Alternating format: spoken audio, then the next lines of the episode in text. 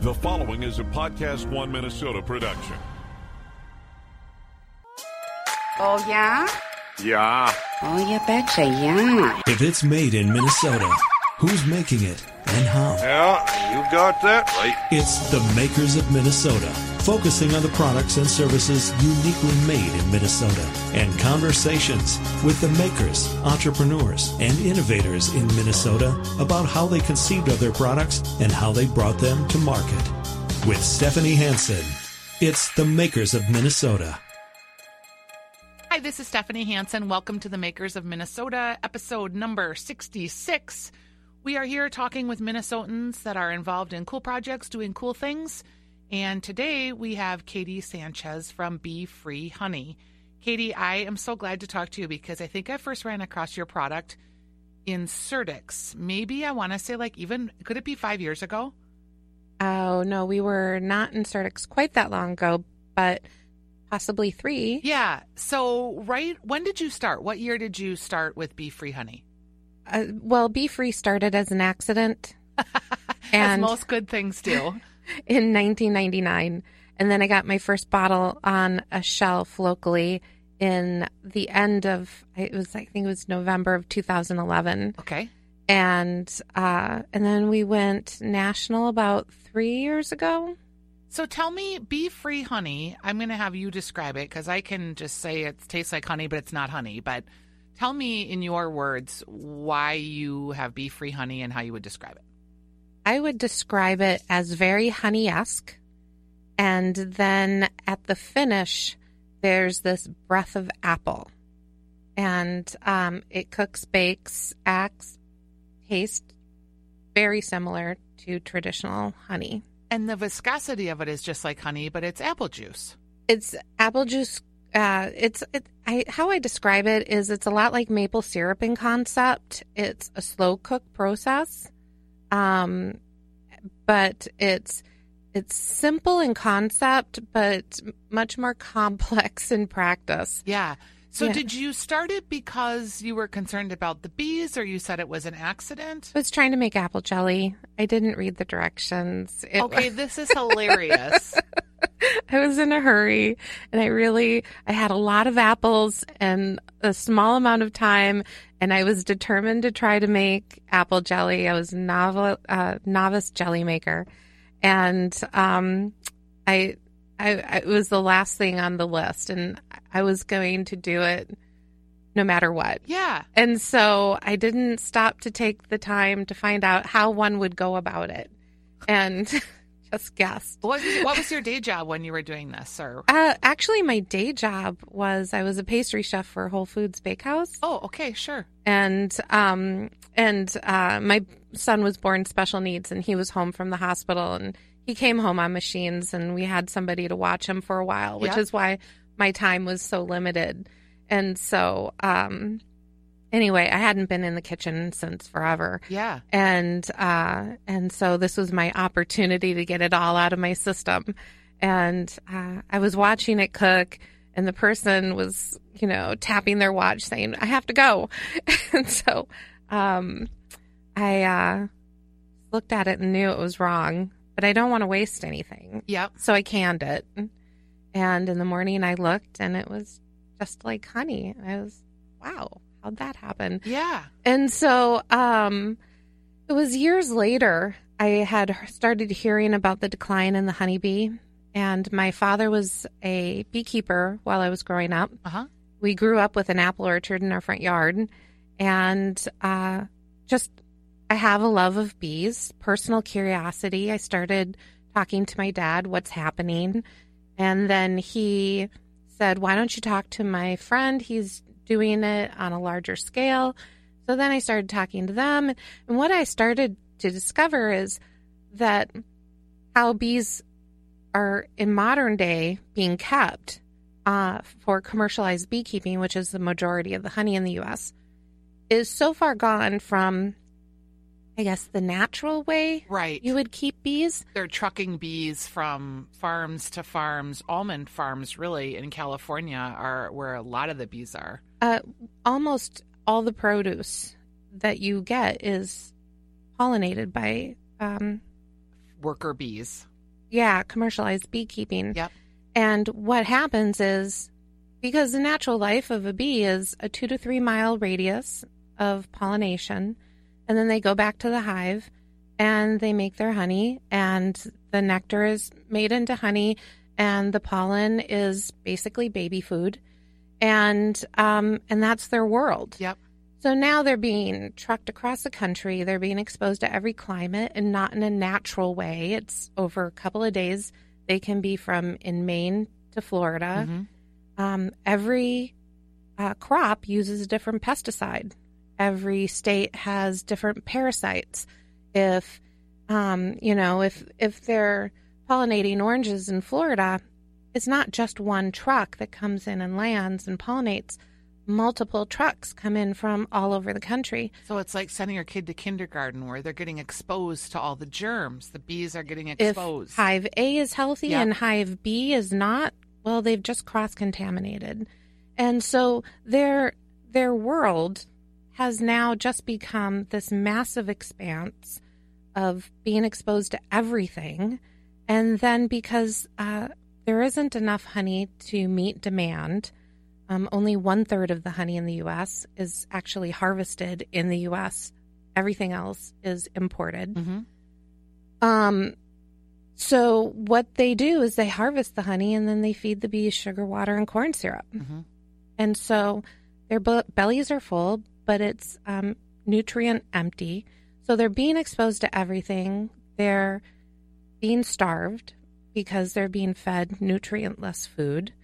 And, you know, um, and then we're asking, why are the bees dying? Right. It's not just pesticides.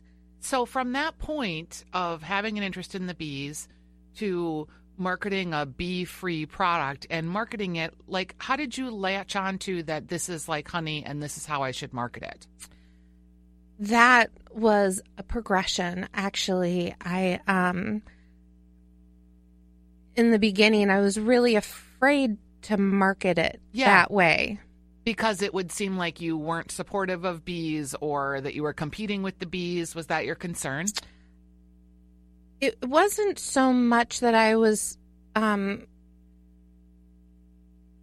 there are a lot of really angry people with us um, for what we're doing. It's actually amazing. We've gotten uh, death threats. we've been we've been told. I've been told I'm an abomination of God Why?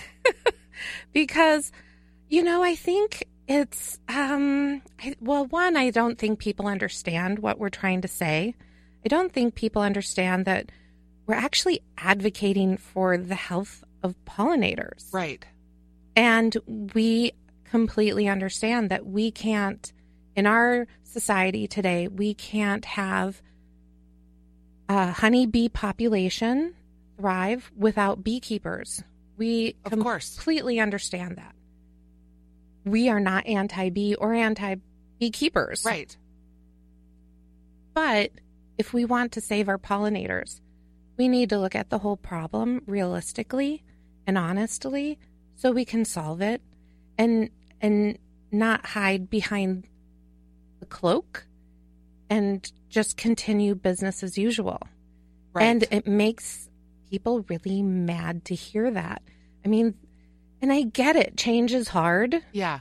you know, we have to change the way we do agriculture and um, not have a mono agricultural system. So that's the sticky point, haha, with you is is people that are supportive of bees or beekeeping feel like you're somehow not advocating for their bees. Yes, we we've been accused of trying to make it harder for beekeepers.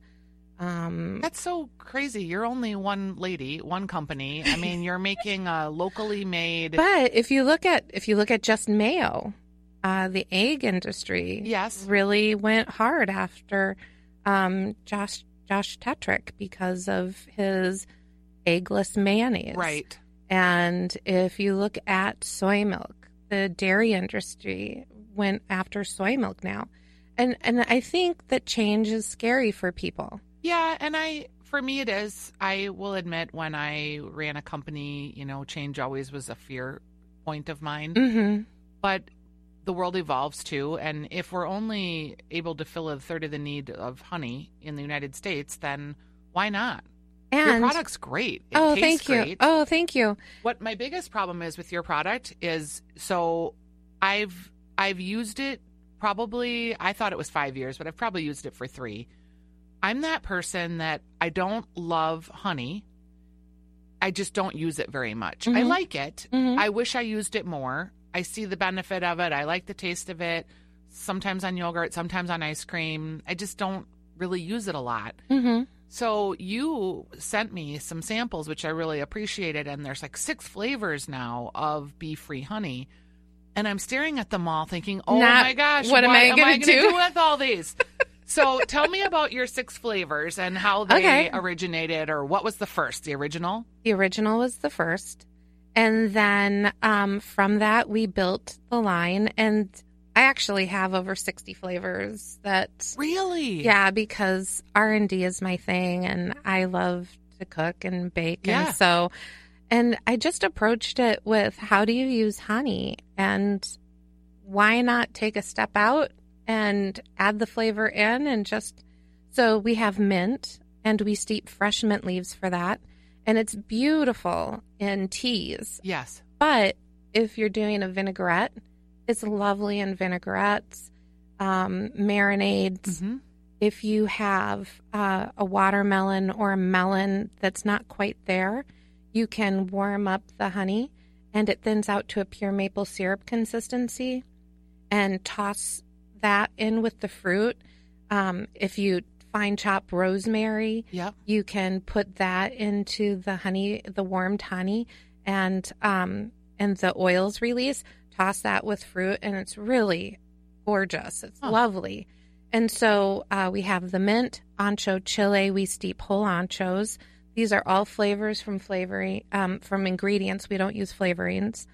Um, I thought about using that like in a pork chop as like a marinade for a pork chop. marinade, barbecue sauces, finishing sauce, yeah. hmm But it's really nice just drizzled on fresh cut strawberries. Mm-hmm. You just uh, drizzle it on strawberries, let it macerate for 10, 15 minutes, and then um, put that on your oatmeal. It's fabulous on toast. It's beautiful. I mean, really, um, salad dressings. I thought about that because I've done some work with Salad Girl, and she's Oh, got right. Mhm. uh, some vegan dressings. And I thought about, wow, if the two of you maybe partnered together. Yeah, I mean, the, there are so many things in this world that are one ingredient away from being vegan. So- Yeah. So, we're actually working on becoming um, more involved with ingredient supply right now. So, Is it um, is it hard to get shelf space for your product? Because from what I can tell, you're the only one that's like yourself. yeah, so it's always an education process. it's that is our biggest challenge Yeah. is letting people know what we're about and um and how that they use our product the same way they would use traditional bee honey. There really is no different. You you can cook bake just you know straight up. Right. So, do you have to educate people through? I mean, do you use social media? Do you use your website? How do you primarily get the word out about how to use your products and what they're about? all of the above and then demonstrations store in-store demonstrations or at festivals and that kind of thing Yep. um, answering emails we get lots of emails uh, asking us about it and then yeah on, on social media and then we've made some um, we have a youtube channel we've made some recipes Yep. there so you know any way we can word of mouth So, how many people are in the company? Actually, it's just uh, Melissa and I, my Mhm. business partner. She's in Texas, and uh, we just recently we were on the show Shark Tank. Tell me about that. That was crazy. How did you find out? Was it a casting call? Did you go to the one they had at the Mall of America? No, um, actually, actually, I had applied two years prior, Mm-hmm. and I had gotten as far as the video submission. Yep. and they ne- I never heard back. And then I had met my business partner the following year, and they called me and asked me if I would like to reapply. And I asked my business partner, and we did the video submission, and they never called back. and then the following year, they called and said that we were uh, had been recommended by someone at Food Network, and we don't know, Sure. know anybody at Food. Right. We've never been on the Food Network, so I really think they had the wrong company. but I didn't say anything. I just said, "Yeah, sure."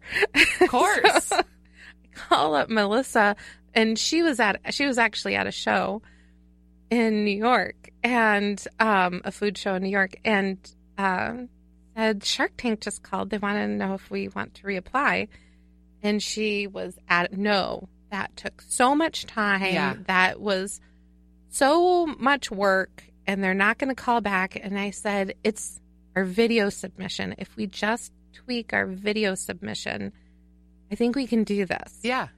And she was like, I don't want, I don't want to do this again. So all I said was, I'm just going to leave this with you. It could be an opportunity we're walking away from.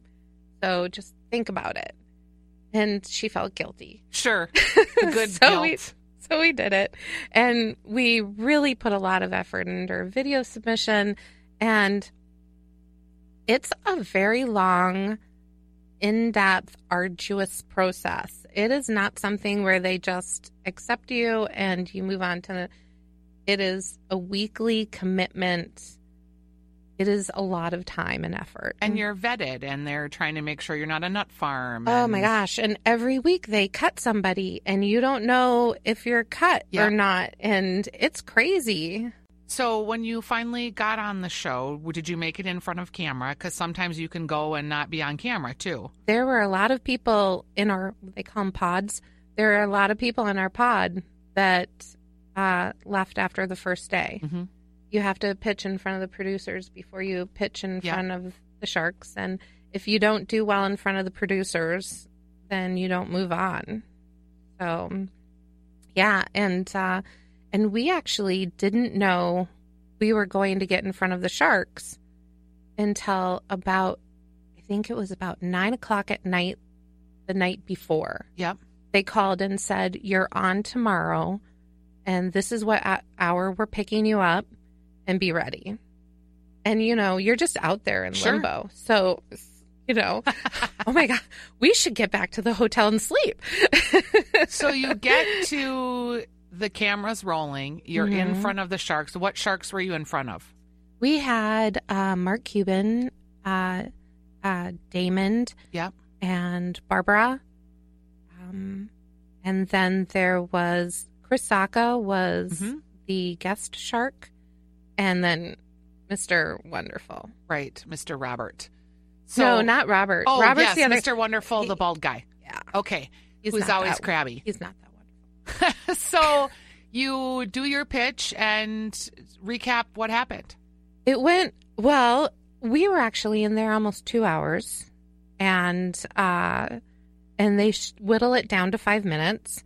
And the first hour was a horror story, and they immediately assumed we were anti bee, anti beekeeper. Yep. And Daymond is a beekeeper, so he started tearing us apart. and I and you know, they warn you the worst thing you can do is interrupt the sharks. Okay. And so we're trying not to interrupt, but all this misinformation's being put out and I am thinking in my head, I'll be damned if I go out of here with all of this inf- wrong information about my company. I've spent too much time working on this. It's so funny too. Like I don't know why I'm so stunned at this political nature of what you're doing, but you're making a product that acts like honey but is not honey. Yeah. Period. You Yeah. know, you can have your feelings about bees or not, but I mean, And you can use it or not. yes, Or you can so Daymond gets all in his undies in a bundle, and then the Yes. second hour happens. Did you get an offer? Well, so I was able to explain to stop stop him at one point and explain to him, and then the tides turned, and then they were able because the first hour I don't think we said more than three words. Wow. And um and it was just fighting amongst themselves. And then the second half we were able to have a conversation. And then we were the first women owned company, first uh, vegan company, first uh, food company to get uh, three sharks. wow. Yeah. So, uh, did you take their offer? we did, and we closed with all three. So, what does that mean? Um, Does that mean that someone on that panel is a percentage of your company? Yeah. So we have Mark Cuban, Barbara Corcoran, and Chris Sacca. I mean, you closed with all three. Is that unusual? Did Um, they like create a side deal or? No, it, but it took a lot longer because that means there are four sets of lawyers, Yep. and every time there's a change, it has to go around the circle again. And um, so by the time we aired, we had not yet closed, which was a big struggle because we went on the show because we needed expansion money. Yes. And when the show aired, we hadn't closed, so we didn't get the money. And we were in a facility where we had hit ceiling. hmm And even with having hit ceiling, our sales grew 300% that year. Yep. Wow. And that's with turning away all new business and all existing business. We were cutting all of our orders in half, if not more, and just outright saying we can't fill it because it became so overwhelming. We literally couldn't do any more than what we were doing. And a lot of bridges were burned Right. and you know and you're trying to fill all of this while simultaneously closing a deal hmm looking for a space that's bigger trying to find either a co-packer or a space you can afford to build out Yep. and um and then the onslaught of you know media opportunities um, emails from the public Yep. I mean, it's just there's there's no way to prepare for it because you have no idea what you're preparing for.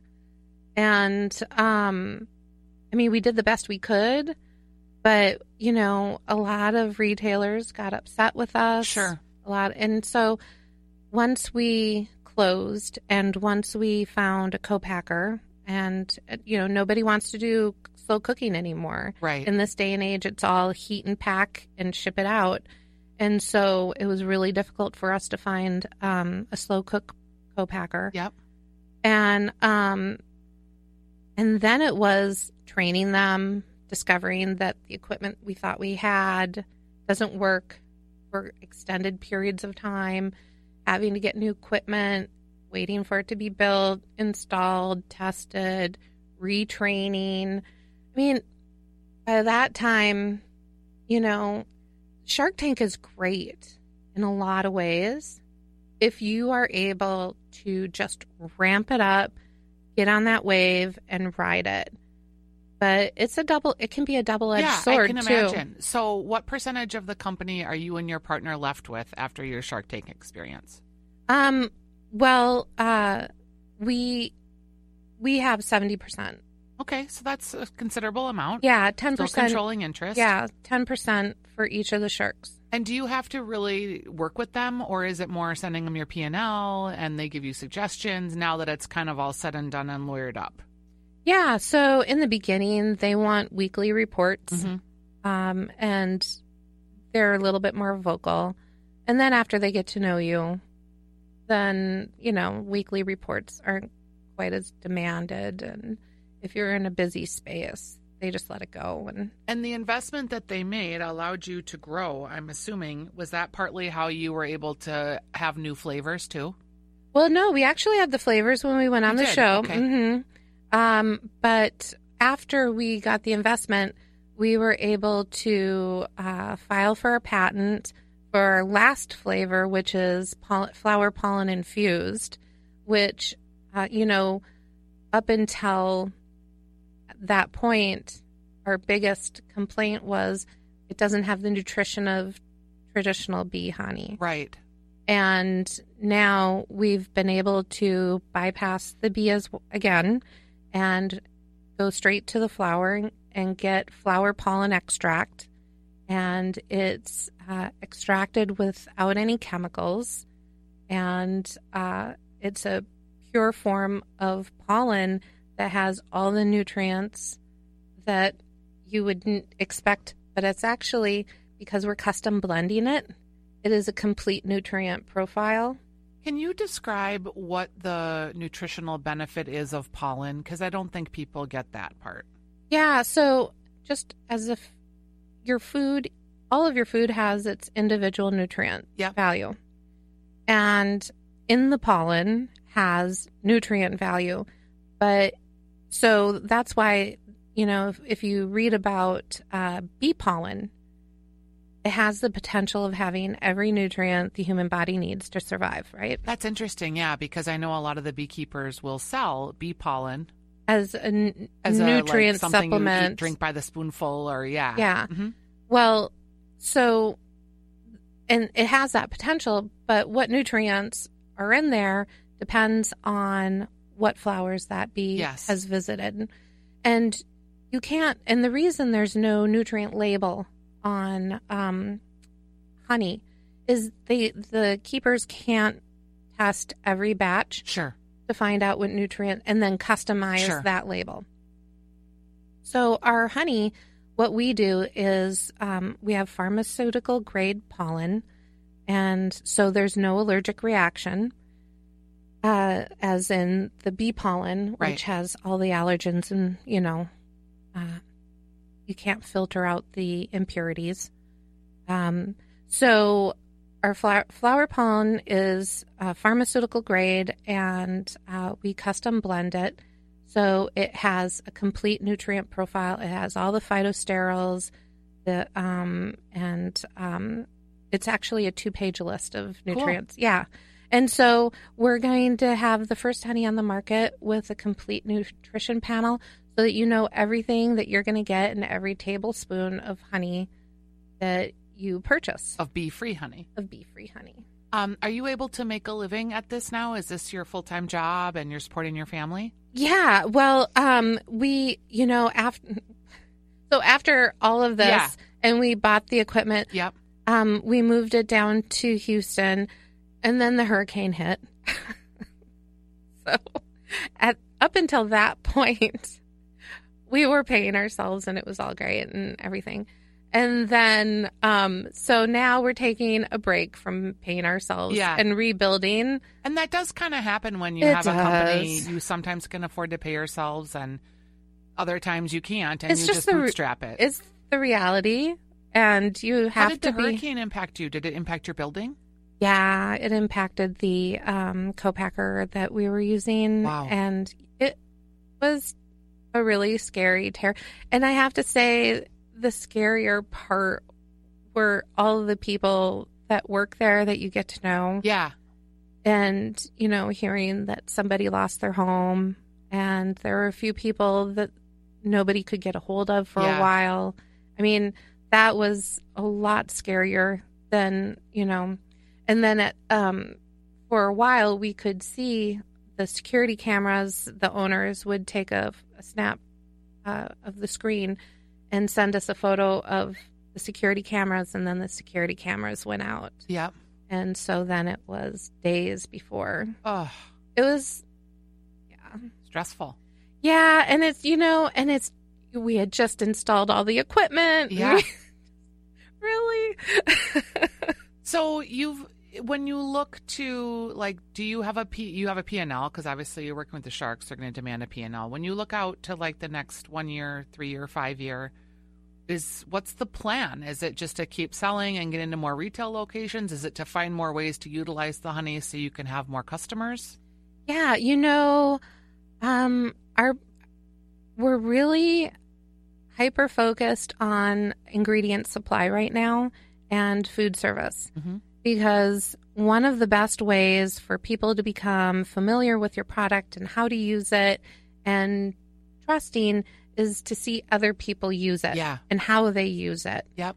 it gives a better understanding. And so um, I feel like we can reach people more effectively that way.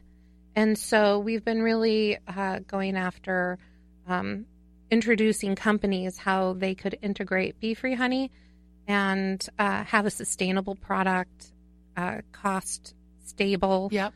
and, um, you know, friendly, I love it. pollinator friendly. Well, you've really been on a journey. Um, do you have any words of wisdom for anybody else listening out there that's thinking about starting a food product? it's it, it, it can't be understated enough that it takes so much longer than you ever plan on and it's and i i go back to denzel washington's quote so many times in my head if you stay in the barbershop long enough you'll eventually get a haircut I love that. it's All right. pretty much in a nutshell We've been talking to Katie Sanchez. It's bee free honey.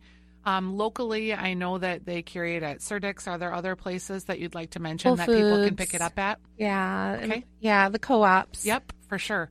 Thank you so much for being our guest today. Thank You're the first person we've talked to that's been on Shark Tank, so that's pretty neat. um, my husband actually was an inventor and got down the road, did the video a couple times, and then never made it any further. But it was a really fun process. So it's good to hear that you actually made it. oh thank you And thanks for being our guest today. thanks for having me